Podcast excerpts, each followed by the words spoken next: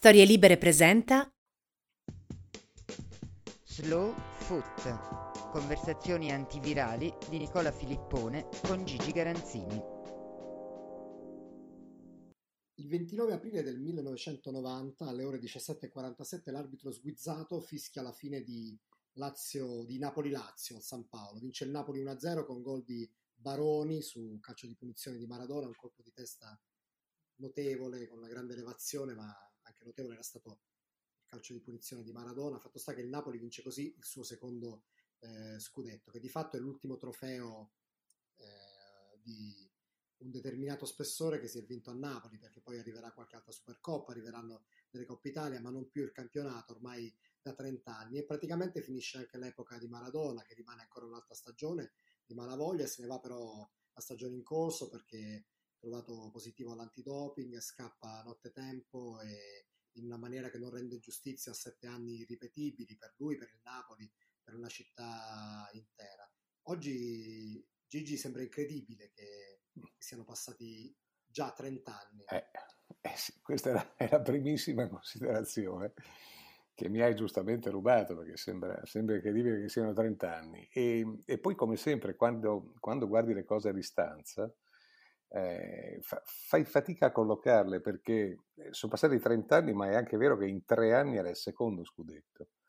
Ed era il secondo scudetto con una concorrenza fortissima allora, perché oggi insomma, la, la, se una squadra vuole provare l'impresa, quella da battere praticamente è una sola, no? da, da, ormai da quasi un decennio a questa parte. Invece allora ce n'erano tante, perché nei due anni in cui eh, il, il Napoli, non, il Napoli vinse nell'87, nell'88 ci fu la, la cavalcata del grande Milan eh, e nell'89 arrivò, arrivò quella dell'Inter che andò addirittura oltre le sue dimensioni perché i record di punti e di cose dell'Inter segnarono eh, cioè, batterono molti precedenti privati, primati. Il fatto che il Napoli riesca a ripetersi a così breve distanza indubbiamente è stata con quella concorrenza è stata una, una grande impresa, anche se, anche se eh, certamente non, non, come la prima, un po' perché la prima volta è, è, quella che non ti dimentichi mai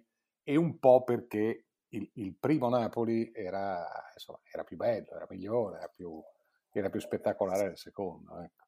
Sì, sul, sulla carta eh, molto probabilmente il secondo Napoli era anche più forte, aveva un allenatore diverso, c'era Bigon, sì. più e non più Bianchi che aveva lasciato nell'89 e aveva in più gente del calibro di Careca, oh. Alemao, non aveva più Giordano, non aveva Romano, ma insomma era una squadra che tecnicamente forse era un po' più avanti, ma sul piano del, del gioco era sicuramente eh, meno brillante, tant'è che quell'anno lì non, non si ricordano mh, molte partite memorabili. Lo stesso Maradona ebbe una stagione complicata all'inizio perché l'estate precedente doveva andare al Marsiglia, poi l'affare sfumò, lui arrivò diciamo non molto volentieri, si fece attendere a Napoli, poi eh, arrivò prima di un Napoli-Fiorentina eh, che fu caratterizzato dalla, dall'esplosione di Baggio che eh, fece, fu, fu, protagonista nel primo tempo e poi nella ripresa il Napoli ribaltò la partita e allora cominciò, ricominciò la, la, la scalata.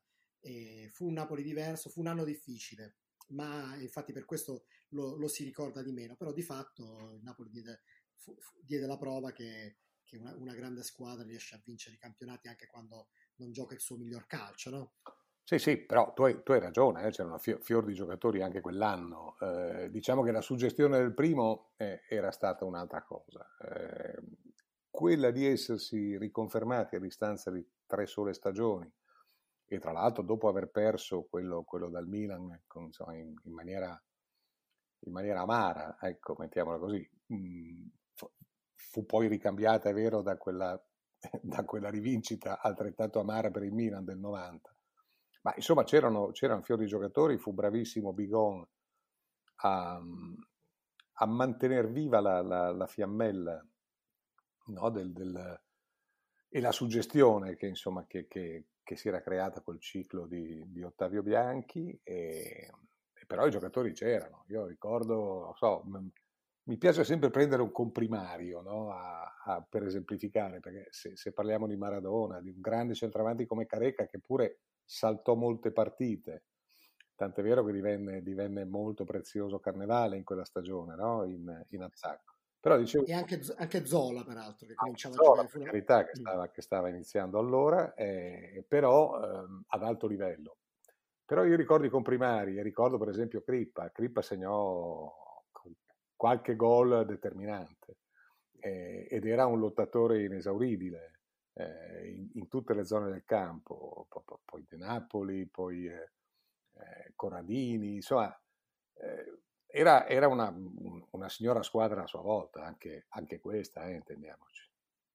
Sicuramente, appunto, era più una questione di atmosfera che non di, di differenze tecniche. Peraltro tu citavi Crippa e io prima ho rivisto un servizio della domenica sportiva eh, di quella sera in cui succedevano cose che oggi nella, nella televisione che siamo abituati a vedere non, non, succedono più, cioè che Galeazzi va negli spogliatoi, dà il microfono a Maradona che, che lo tiene dieci minuti e intervista tutti. No? Cioè, oggi non, non, esisterebbe una cosa del genere. E, e tra l'altro è bravissimo, eh? cioè nel senso che considerando che eh, non, non, è il suo lavoro, lo fa, lo fa, più che bene. E, uno dei, e non, non fa delle domande assolutamente non politicamente corrette. Prima chiama Ferlaino e gli dice Presidente è contento? Beh, sarei stato più contento se avessimo vinto i, i due prece- anche i due precedenti. Quindi gli dice, Presidente, ma lei non è mai contento? E, e questo fa capire no? eh, mm. già le frizioni, fa emergere le frizioni che in effetti c'erano e non si sono mai sanate del tutto. E poi fa venire Crippa e gli dice, io vorrei dire una cosa a Zeglio Vicini, non convocarlo ai mondiali perché così ci aiuti.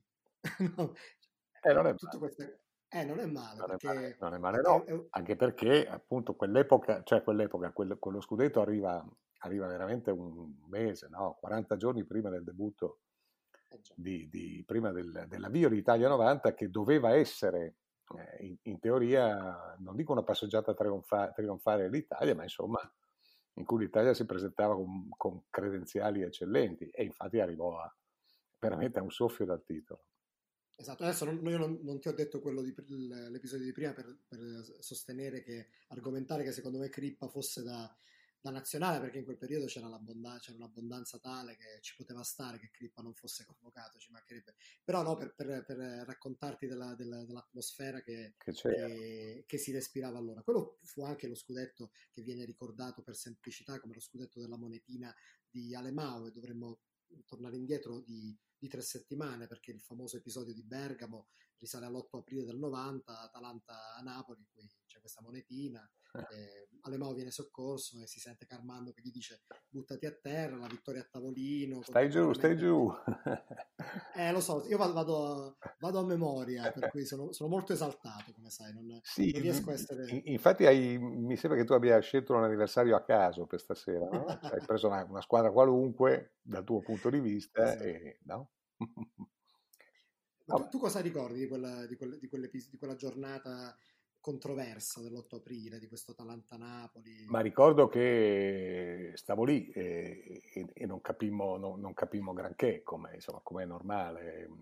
Oggi capisci meno ancora rispetto, rispetto, a chi è davanti alla TV, eh, perché oggi con 150 milioni di replay e, e tutte quelle telecamere, per, per, per, non parlare del VAR e di tutto il resto, è, è ovvio che ne è, è ovvio che sul, sul, davanti a un televisore sei molto più documentato rispetto al campo. Eh, però, insomma, con un episodio così controverso fu così anche allora. A Monetina, insomma, la Monetina c'era, Agnolin la trovò, Agnolin era certamente il, il miglior arbitro di quell'epoca, di quel momento, ed era, ed è purtroppo ormai nella storia, perché, perché ci ha lasciato qualche anno fa, eh, ma era di sopra di ogni sospetto. Quindi fu una, fu una di quelle eh, di quegli episodi in cui c'è, c'è, c'è, la grande furbata da una parte, il corpo del reato c'è, non c'è, è quello, non è quello.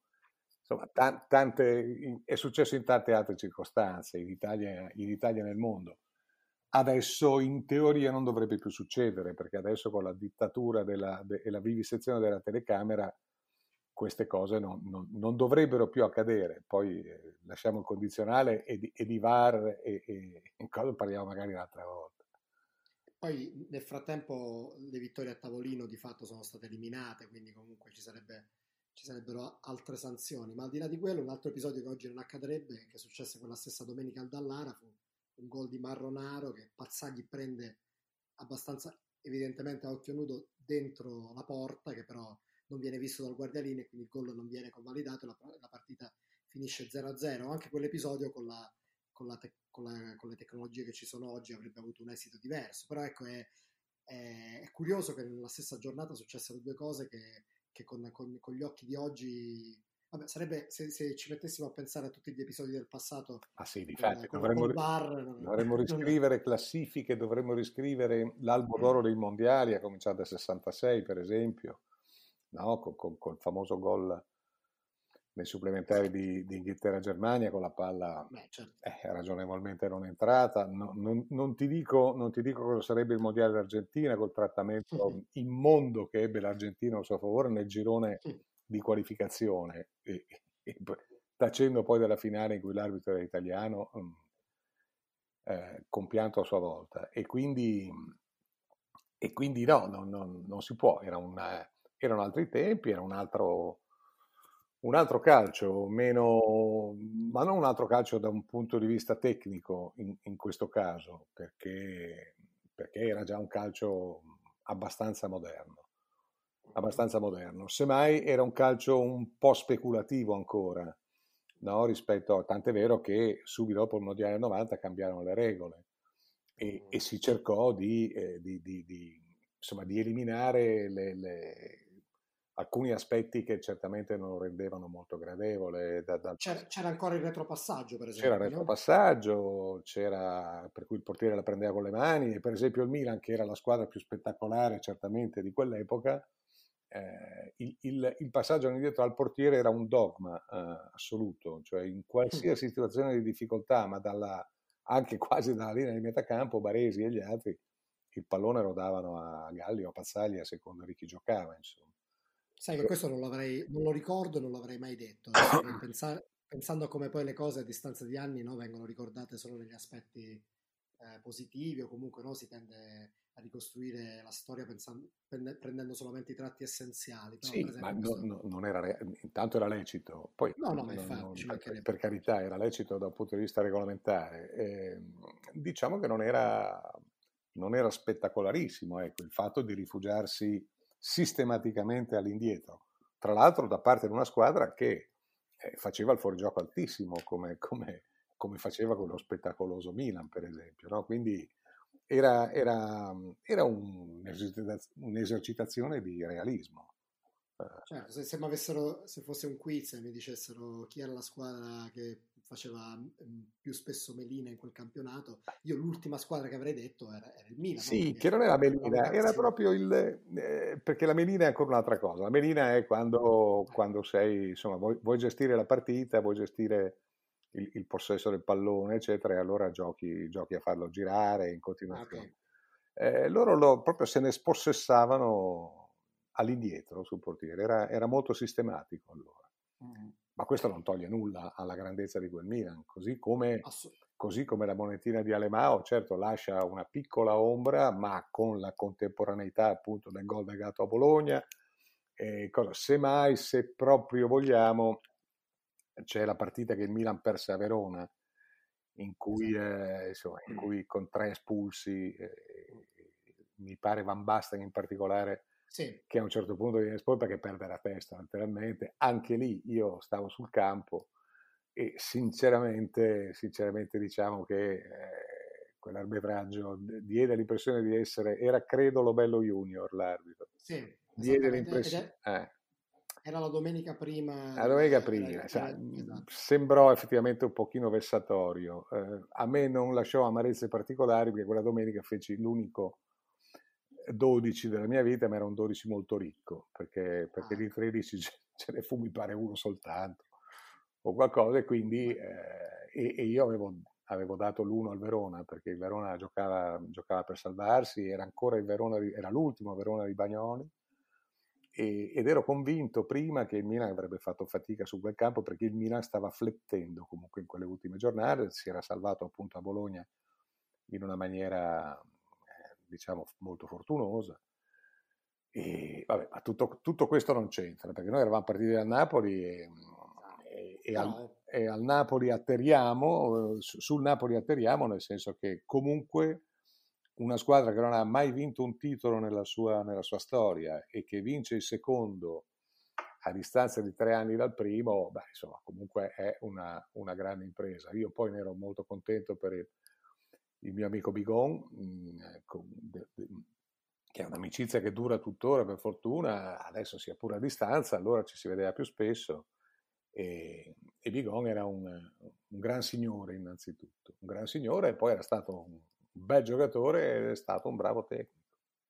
Che ricordi hai della, diciamo, del, del, Napoli di quegli anni? Ti capitava appunto di, di andare per lavoro, di sì. conoscevi quell'ambiente? Che, che, cosa ti viene in mente se pensi a quegli anni e pensi, pensi ah, mi, mi, me, mi, vengono in mente gli appostamenti che facevo a Soccavo a costo di entrare molto molto per tempo nascondermi in qualche angolo, camuffarmi, eccetera. Un paio di amici e colleghi napoletani che, che cercavano di agevolarmi, che mi avevano presentato un custode, insomma, delle cose, perché tutto questo per vedere Maradona allenarsi, insomma. Che poi vedere Maradona allenarsi è una parola grossa dal punto di vista, no, ma vedere, vedere che cosa questo, questo fenomeno riusciva a combinare in allenamento e, e, soprattutto prima, anche in allenamento che discorso, ma prima e dopo, cioè col, qual era il suo riscaldamento, ehm, le magie che si inventava durante le partitelle, ma anche e soprattutto alla fine le, le magie balistiche, eh, le scommesse col, col, col portiere, le, insomma una, una, uno spettacolo assoluto nello spettacolo che valeva forse più della partita stessa.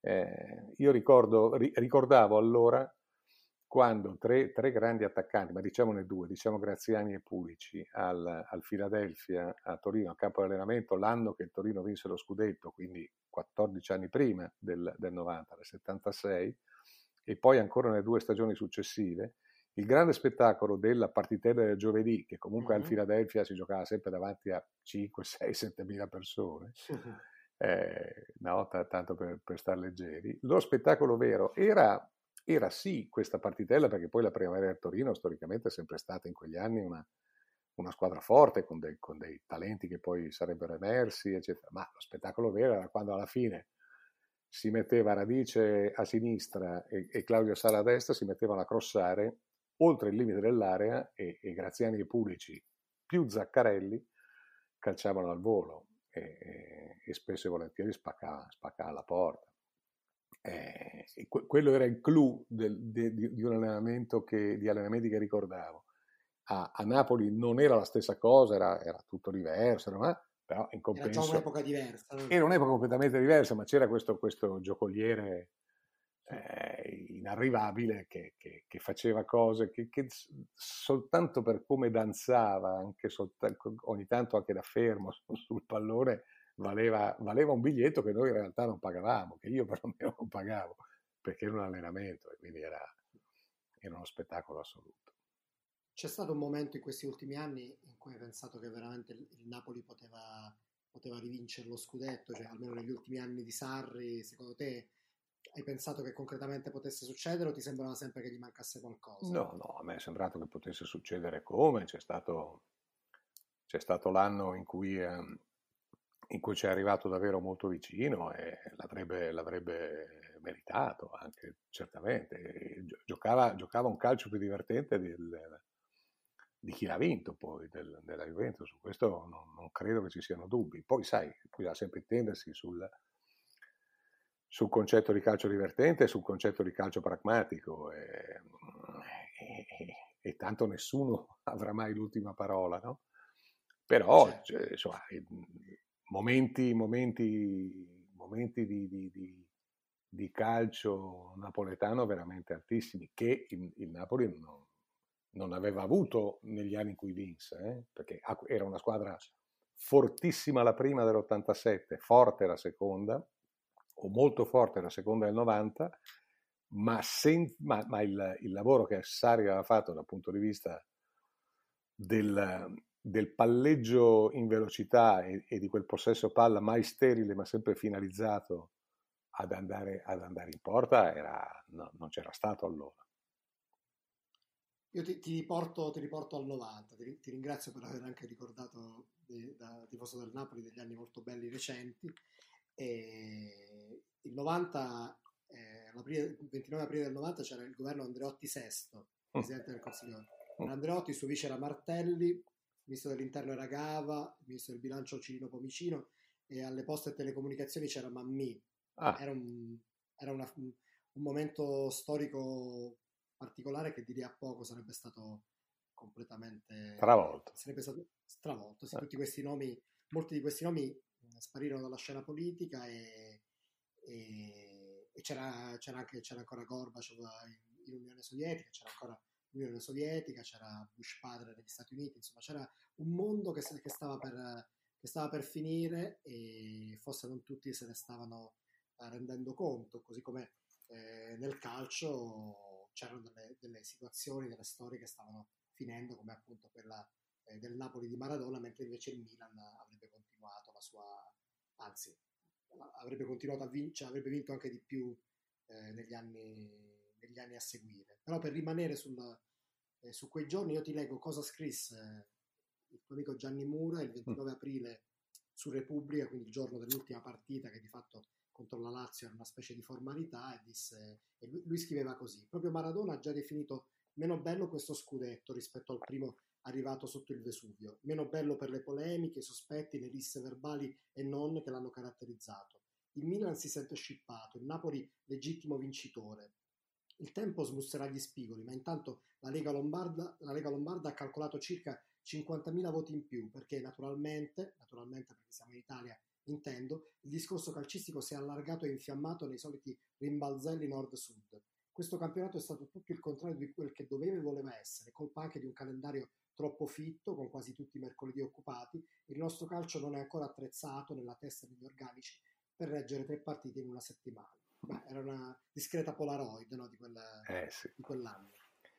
Eh certo, ma questo, questo era Gianni, quindi, quindi noi, noi, senza mura non facciamo, non facciamo fatica a, così, a, a, a, prendere atto per la, per la ennesima volta che, che, la sua capacità di sintesi, ma non soltanto, cioè di, di, di sintesi colorata, di sintesi ricca, di sintesi eh, speciale eh, e forse irripetibile, eh, aveva, aveva, una valenza superiore, insomma, quindi non, no, non mi stupisce che anche, anche, sulla cronaca, anche sul, sull'evento. Quello che, mi, quello che mi, stupisce, ma in questo, in questo Gianni non, non c'entra perché oggi, no, oggi non, c'è, non, c'è, più, quello che mi stupisce è, è il, il, il, pensiero di oggi, no? in cui noi, eh, cioè tu, tu, dicevi prima che il mondo stava per cambiare e ovviamente in quel momento non lo sappiamo ancora. E noi oggi stiamo vivendo, 30 anni dopo, un momento in cui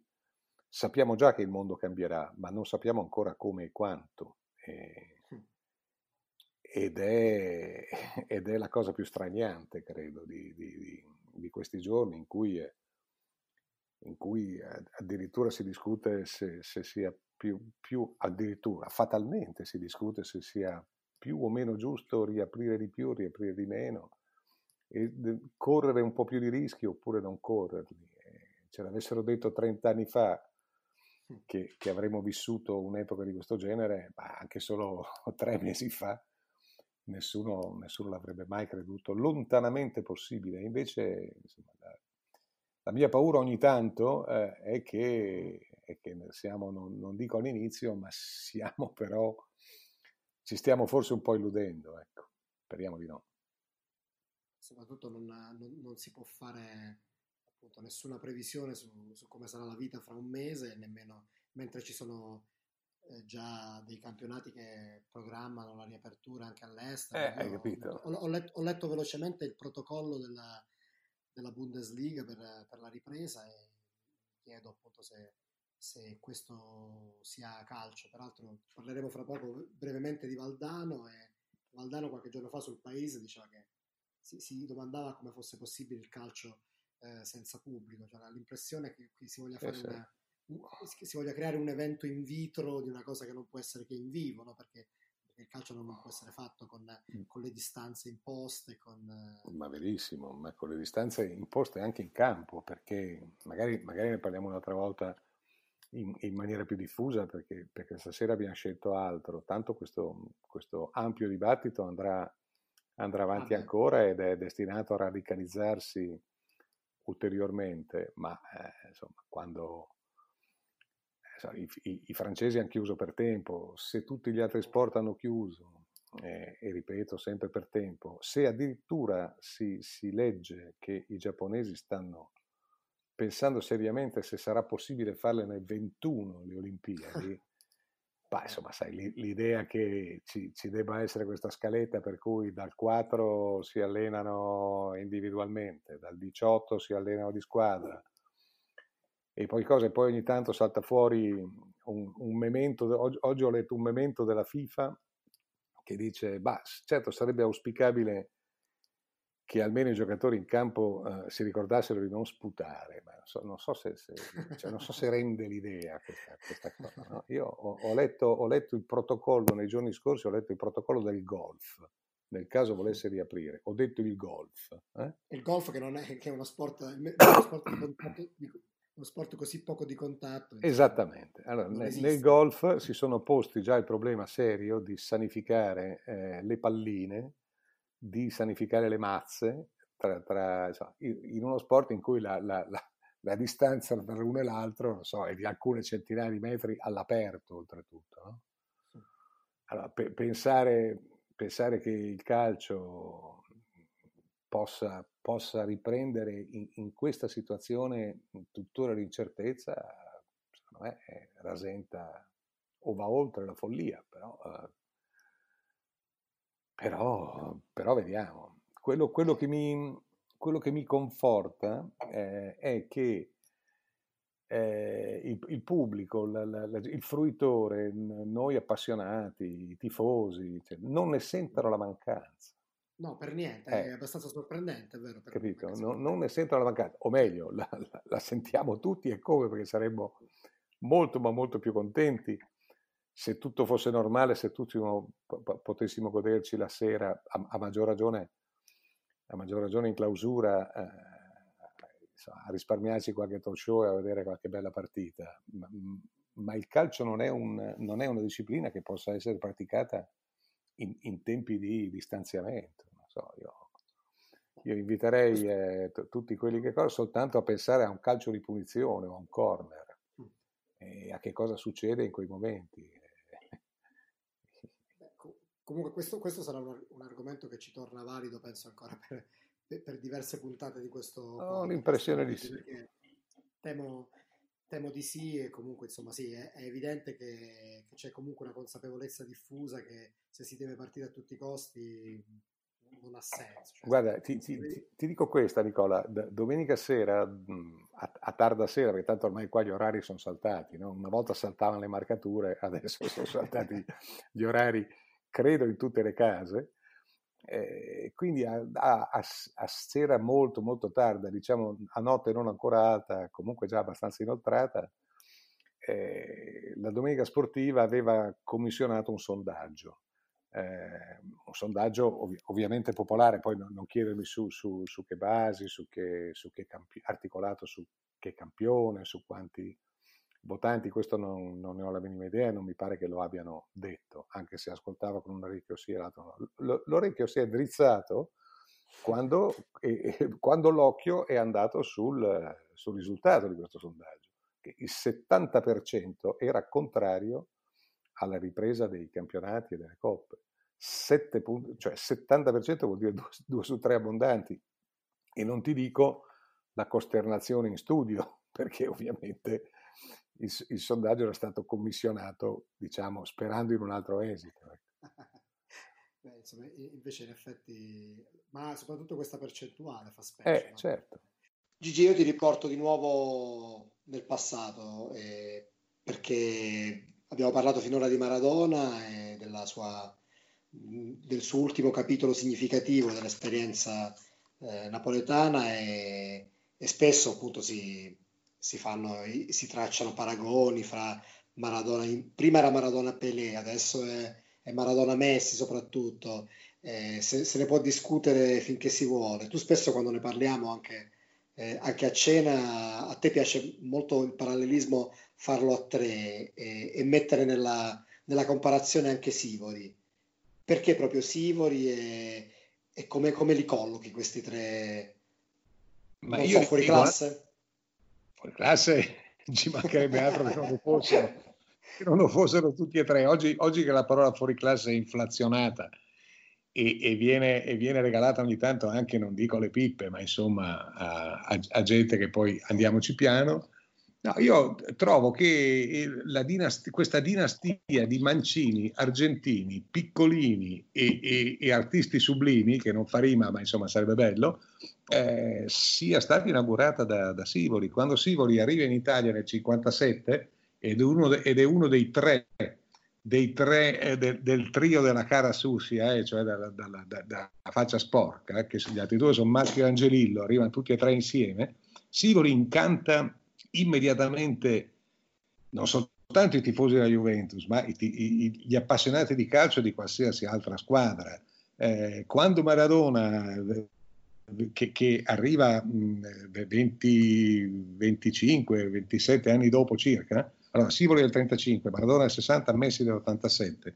Quando Maradona arriva nel Napoli succede la stessa cosa, e cioè i tifosi del Napoli delirano, ma, ma i tifosi delle altre squadre, gli appassionati veri di calcio comunque, si, si sono sbalorditi dal, da, dal talento smisurato di, di, Maradona. Ed è la stessa cosa che oggi, e da, e da anni ormai, accade, accade con Messi. E, essendo eh, essendo distanziati di 25 anni il primo dal secondo e di 27 il terzo dal, dal secondo, eh, quindi 35, 60, 87, a me sembra avere una, una, una, dinastia e non escludo nemmeno che qualche anno fa ne sia nato, ne sia nato magari un quarto in Argentina e scopriremo tra qualche tempo, speriamo. O comunque i tempi sarebbero maturi per un altro, ecco, per, per, eh, per il quarto. E è, molto difficile appunto paragonarli, sono momenti storici diversi, modi diversi di giocare a calcio in quel periodo. Sicuramente Sivori ha, ha fatto epoca in Italia, Maradona è stato eh, il grande campione che tutti abbiamo conosciuto, Messi lo è. Quando, quando senti discutere fra di chi, sia, di chi, sia, stato il più forte, tu come, come ti poni rispetto a, questa, a questi dibattiti? Io io penso che eh, il più forte in, assoluto sia sempre quello che viene dopo, nel senso che, eh, nel senso che il, il, lo sport in generale, il calcio in particolare, si evolve sempre nel senso della velocità, della richiesta di sacrifici, nella richiesta di eh, perfezione assoluta di stili di vita e cose. Quindi penso che da questo punto di vista Messi sia, stia andando e sia andato addirittura oltre, ma, ma, non, ma, non, è quella la classifica vera. Secondo me la, non ci devono essere classifiche, ci deve essere, oppure si possono fare per gioco e, e, e non per presunta scienza, ma si debba fare sul piano delle suggestioni. Eh, se vuoi prendere un parametro comune, beh, quello è la velocità di gioco. Eh, Sivoli è chiaro che andava ai 15-20 all'ora, Maradona andava a 30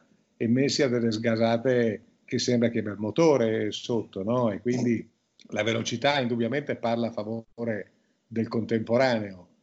La, artisti sono, sono, stati e sono tutti e tre in maniera, in maniera straordinaria. Eh, Sivoli, poi, poi Sivoli era cattivo, Maradona era, era molto più buono di Sivoli e, e Messi è il più buono di tutti perché perché mi sembra che gli scappi un fallo ogni due o tre partite, insomma, mentre Sivori era uno che ne prendeva talmente tante che quando poteva faceva male volentieri all'avversario, cosa che Maradona per esempio non ha mai fatto.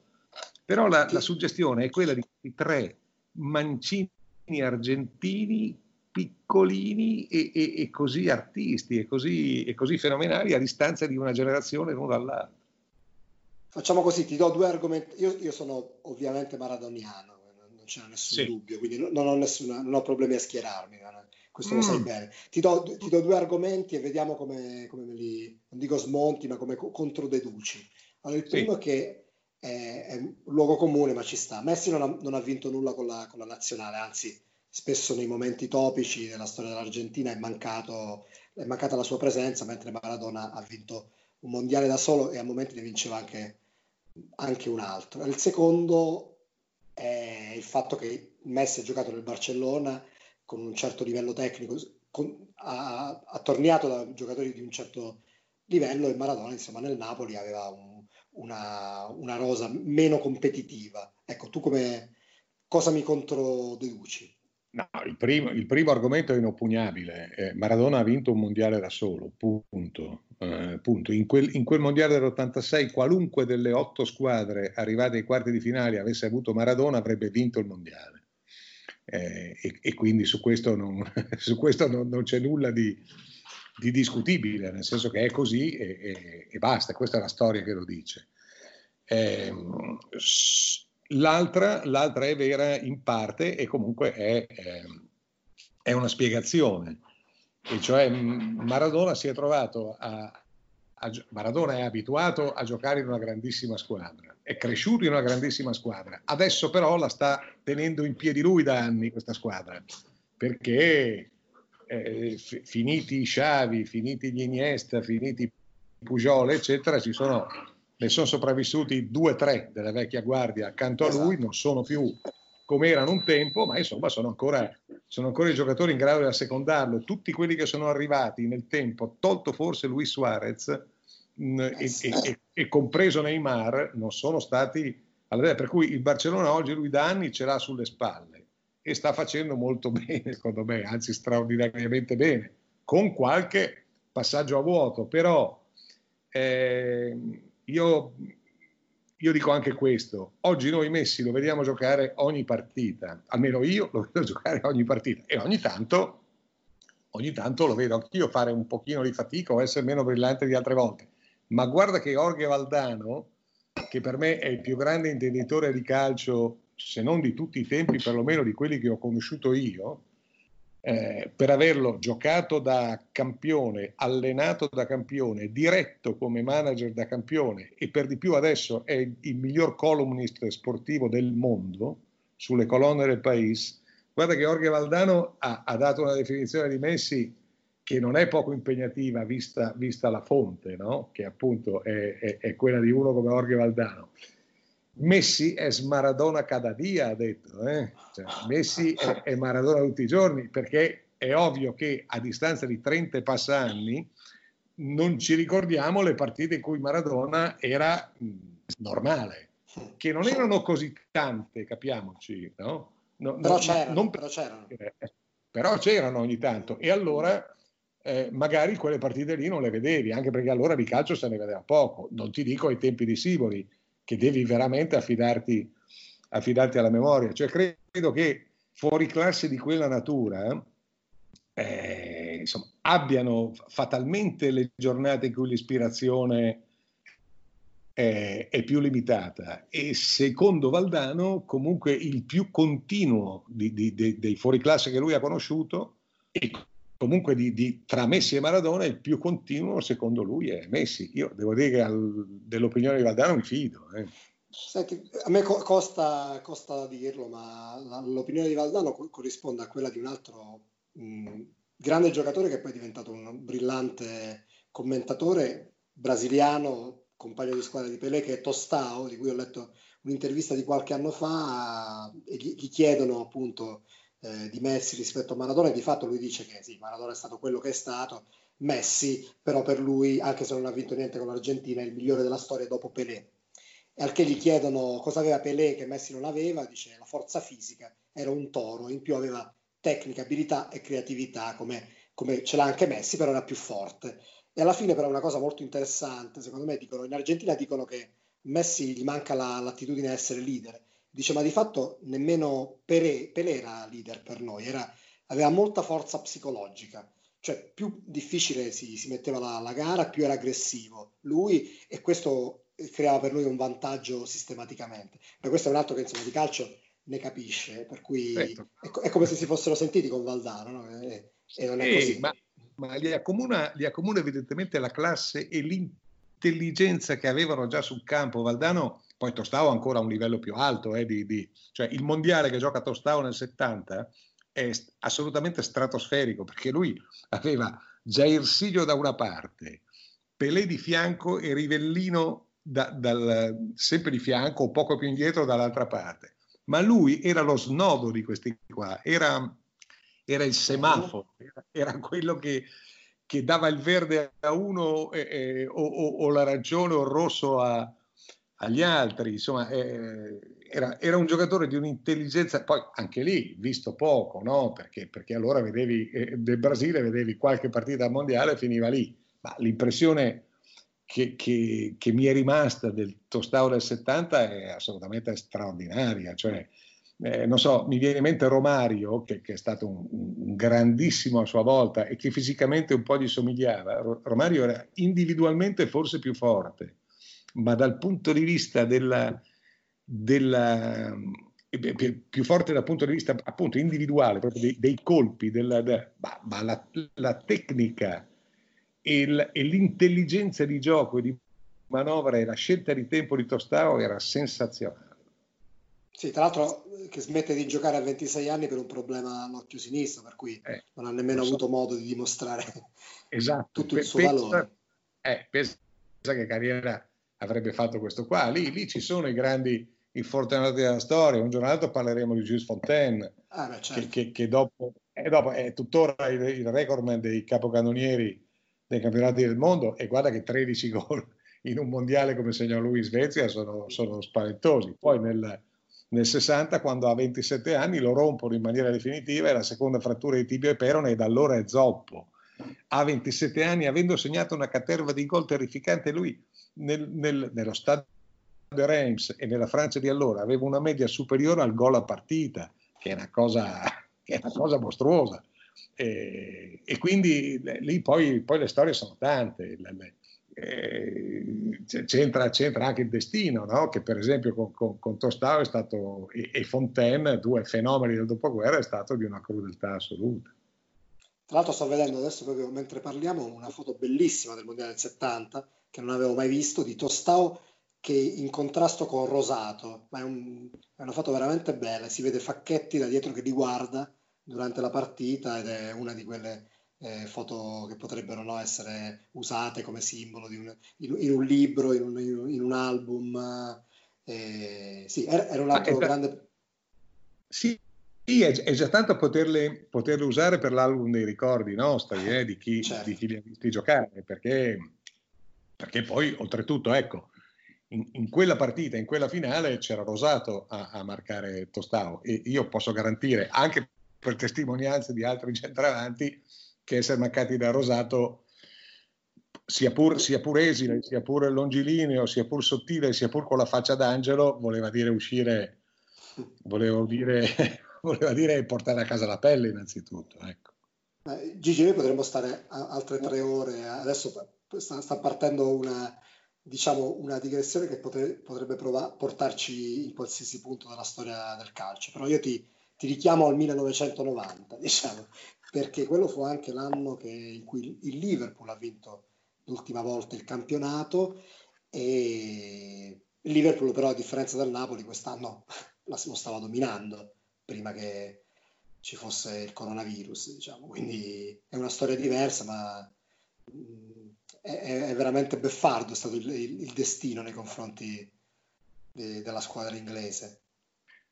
Beh, anche se io credo che il, um, non so cosa faranno, da, cosa farebbero da altre parti, compresa la nostra, nel caso in cui il campionato venisse definitivamente sospeso. Se verrà sospeso in Inghilterra, io mi auguro che, ma sono abbastanza convinto di questo, mi auguro che un signore come Guardiola, signore vero con la S maiuscola, staccato di 20 e non so più quanti punti, nel caso in cui la, la, Premier si dovesse fermare definitivamente, io credo che Guardiola partirebbe da casa sua e porterebbe il suo scudetto che detiene a, a casa di Klopp e, e, e sotto, sotto, la curva del Liverpool. Me lo auguro, ma sono anche certo che succederà questo. No, non, non possono pare...